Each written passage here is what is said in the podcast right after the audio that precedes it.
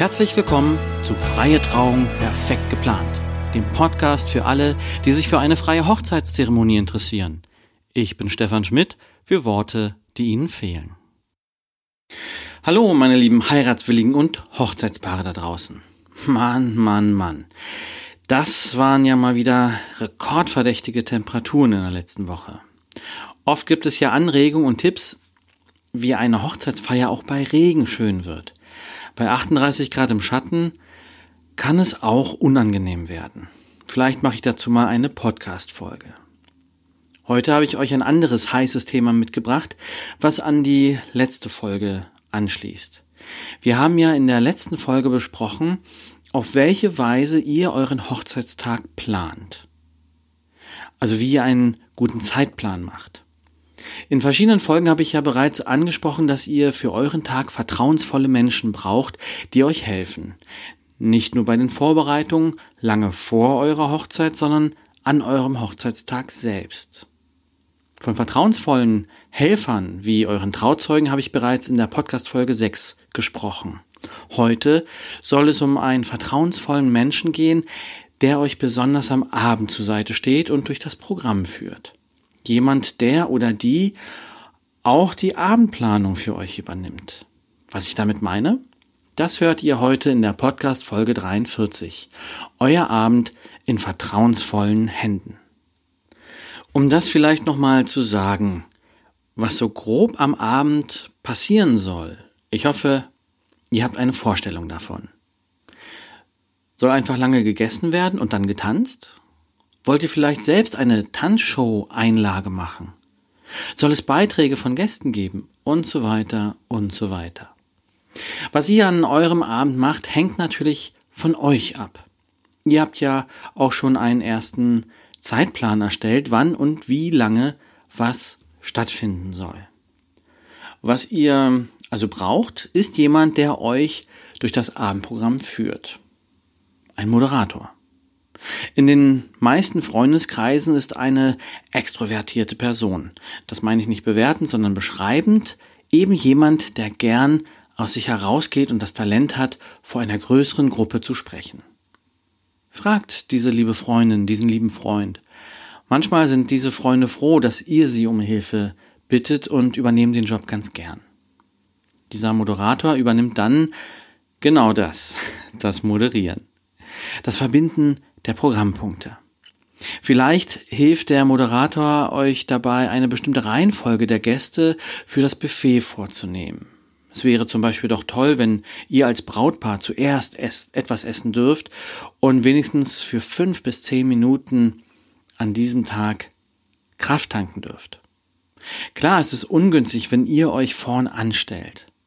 Viel angenehmer ist es doch, wenn ihr durch euren Moderator sogar darum gebeten werdet, euch als Erste vom Buffet zu bedienen. Wir hatten dafür neben den Moderator für den Abend einen weiteren Freund angesprochen. Der hat das mit einem netten kleinen Spiel verbunden. Tischweise stellte er Fragen über uns als Paar. Wer die Antwort wusste, durfte sich anstellen. Also der ganze Tisch. Ja, schon komisch, dass er bei unserem Tisch angefangen hat und wir die Antwort auch wussten.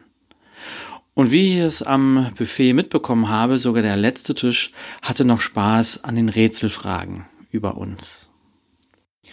Nun, wie ich schon sagte, der Moderator soll die einzelnen Programmpunkte verbinden und zu ihnen überleiten. Wer mit einem Mikrofon vor Menschen stehen kann, der bekommt das hin dann macht diese Person auch Ankündigungen wie jetzt kommt der Hochzeitstanz, jetzt kommt die Hochzeitstorte rein und so weiter oder was auch immer. Für den Fall, dass ihr das mögt, dann kann es Beiträge der Gäste geben. Das ist schon ein heikler Moment bei so einer Hochzeit. Hier würde ich so wenig wie möglich dem Zufall oder der Spontanität einer Feierlaune überlassen. Was meine ich damit? Nun, meine Frau und ich, wir waren uns schnell darüber einig, was wir nicht wollten. Langweilige Spiele, die Zeit rauben und unsere Gäste nicht unterhält und dazu sie von eigenen Unterhaltung, Unterhaltungen abhält. Ihr kennt diese Spiele.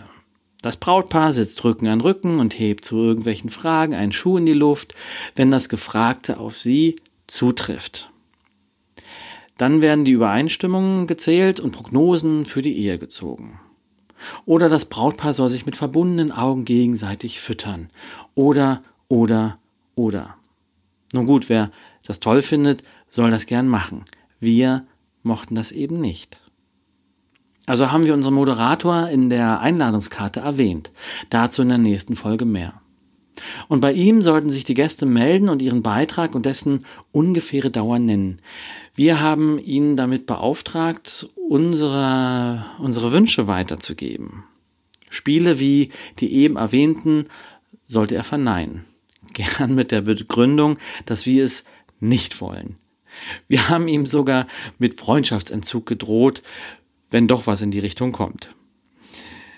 Dafür haben wir ihn darum gebeten, Beiträge, bei denen unsere Gäste mehr über uns erfahren, wie Lebenslauf auf PowerPoint und so weiter. Da gibt es ja einige schöne Gestaltungsmöglichkeiten, die sehr romantisch sein können, wie das Paar zueinander gefunden hat. Also sowas wollten wir sehr gern. Das lag auch daran, dass sich unsere Freundeskreise nicht kennen und wir nicht so viel Zeit hatten, dass jeder von uns den Freundeskreis des anderen gut kennenlernen konnte. Ja, und dann gab es Beiträge dazwischen. Da war es uns recht, wenn Gäste sich so engagieren wollen. Und klar, die Aufgabe unseres Moderators war es auch, diese Beiträge in eine gute Reihenfolge zu bringen. Warum haben wir das so gehandhabt? Wir wollten einfach einen schönen Hochzeitstag mit tollen Überraschungen. Und ich finde, ein Hochzeitspaar hat sehr wohl das Recht dazu zu bestimmen, was an diesem Tag passiert. Überraschungen sind gut und sollen für das Brautpaar sein. Es gibt wohl Traditionen, bei denen entsteht der Spaß auf Kosten des Brautpaares. Nun, das ist es, was ich anders sehe. Ein Brautpaar soll sich vor allem äh, was an diesem Tag passiert, an allem erfreuen. Stressig wird es so oder so genug. Darum gestaltet auch euren Abend nach euren Wünschen. Sollte es so sein, dass ihr es euch nicht vorstellen könnt, dass jemand eurer Gäste einen Beitrag am Abend macht, okay.